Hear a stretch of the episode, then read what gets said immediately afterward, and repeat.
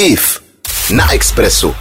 Máte živější dítě? Pořád mluví, ve škole vyrušuje, zapomíná naprosto všechno, naprosto všude.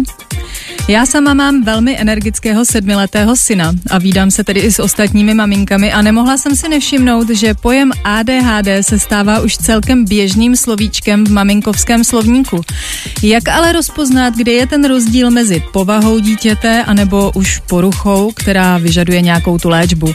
O tom si dnes popovídáme s psycholožkou Markétou Čermákovou, která dříve pracovala i ve školství jako školní psycholožka a kromě své běžné dlouholeté praxe v léčbě závislosti je odbornicí právě na ADHD a ADD poruchu především u dětí.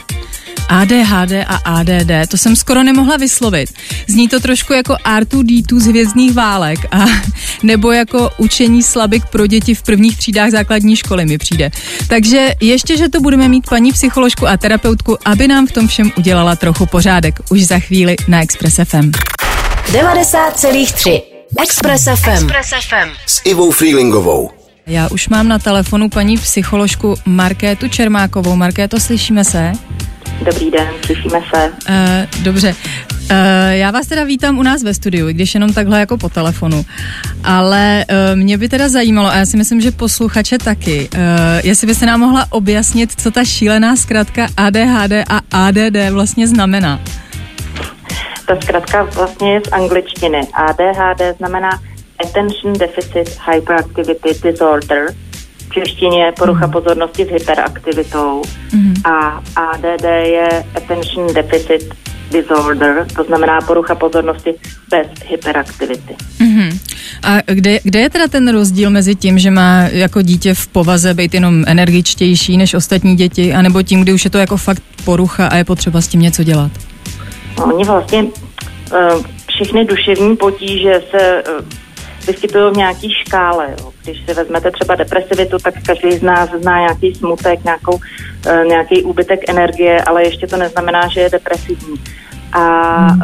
uh, u té poruchy pozornosti, ať už s hyperaktivitou nebo bez hyperaktivity, je to podobný.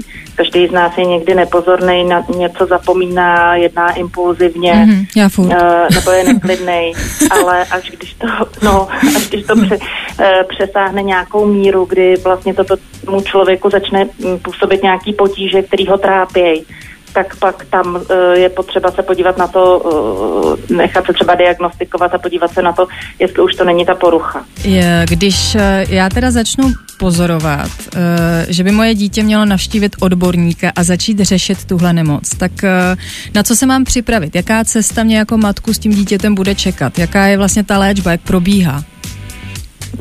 U dětí se vlastně ty potíže v oblasti pozorno, poruchy pozornosti nebo uh, hyperaktivity nejčastěji objevují ve chvíli, kdy vstoupí do nějakého školského systému. U některých dětí už se projeví v mateřské škole, ale u většiny dětí uh, se to začne masivně projevovat až uh, ve, ve škole, když nastoupí povinnou školní docházku.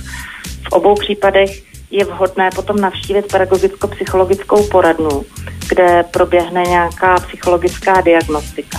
To znamená, Eh, psycholožka nebo psycholog, kteří v té poradně jsou, si s vámi jako s rodiči budou povídat o tom, eh, jak to u vás v rodině je, jestli někdo třeba poruchu pozornosti nebo hyperaktivitou trpí, eh, hmm. jak se to dítě projevovalo od malička, jaký byl třeba porod a těhotenství, jestli tam mohla být nějaký zádrhel, který třeba tohle poruchu mohl způsobit, eventuálně, nebo většinou teda to dítě ještě nějak otestují nějakým psychotestem, v případě, že ta potíž je nějak závažnější a je potřeba třeba i medikace, což uh, je určitě jedna z cest, jak pomoct tomu dítěti, tak uh, tam je potom potřeba uh, neurologické nebo psychiatrické vyšetření, mm-hmm. které teda taky probíhá ale rozhovorem. No, já mám právě takovou otázku, že já jsem o víkendu říkala mýmu synovi Adámkovi, že s váma budu dělat rozhovor o tomhle tématu a on se hrozně moc chtěl na něco zeptat, jo, takže já vám teď pustím jednu otázku.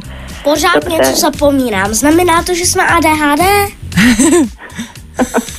tak co myslíte, Markéto? Jak jste tak na něj koukala třeba i když jsme, z doby, kdy jsme se znali? Uh, no, no, každopádně zdravím Adámka.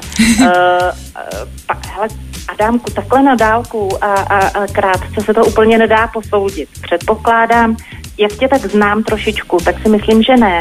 Nicméně můžeš zkusit si nastolit ve svém životě nějaký systém, eh, který ti pomůže nezapomínat.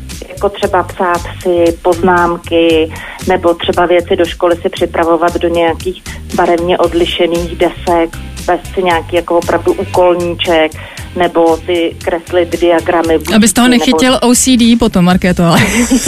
Chudák malý. Jo, ale uh, ve chvíli, kdy, kdy člověk si vypracuje systém na nezapomínání a přesto pořád zapomíná, tak pak jako možná tam ta porucha je, ale většina z nás je jenom uh, rozkmitaná z toho, kolik toho má. Mm, stále si povídáme s paní psycholožkou Markétou Čermákovou o tématu ADHD poruchy u dětí. Uh, Markéto, chcete ještě něco doplnit, co se týče uh, ADHD eh, než se pustíme na další otázku? Já bych chtěla jenom pozbudit rodiče, aby se nebáli navštívit odborníka, ať už uh, pedagogicko-psychologickou poradnu nebo školního psychologa v případě, že mají pocit, že jejich dítě se trápí tím, že zapomíná, je nepozorný nebo má problém navázat vztahy s vrstevníkama. Jasně, prostě nekoušete. Většinou ne. Většinou ne. Uh, vy jste mimo jiné studovala i činoherní režii na Jamu v Brně a já vídám poslední dobou spoustu lékařů a psychologů na sociálních sítích. Tak neplánujete začít třeba s TikTokem? Dělala si velkou radost svým dětem.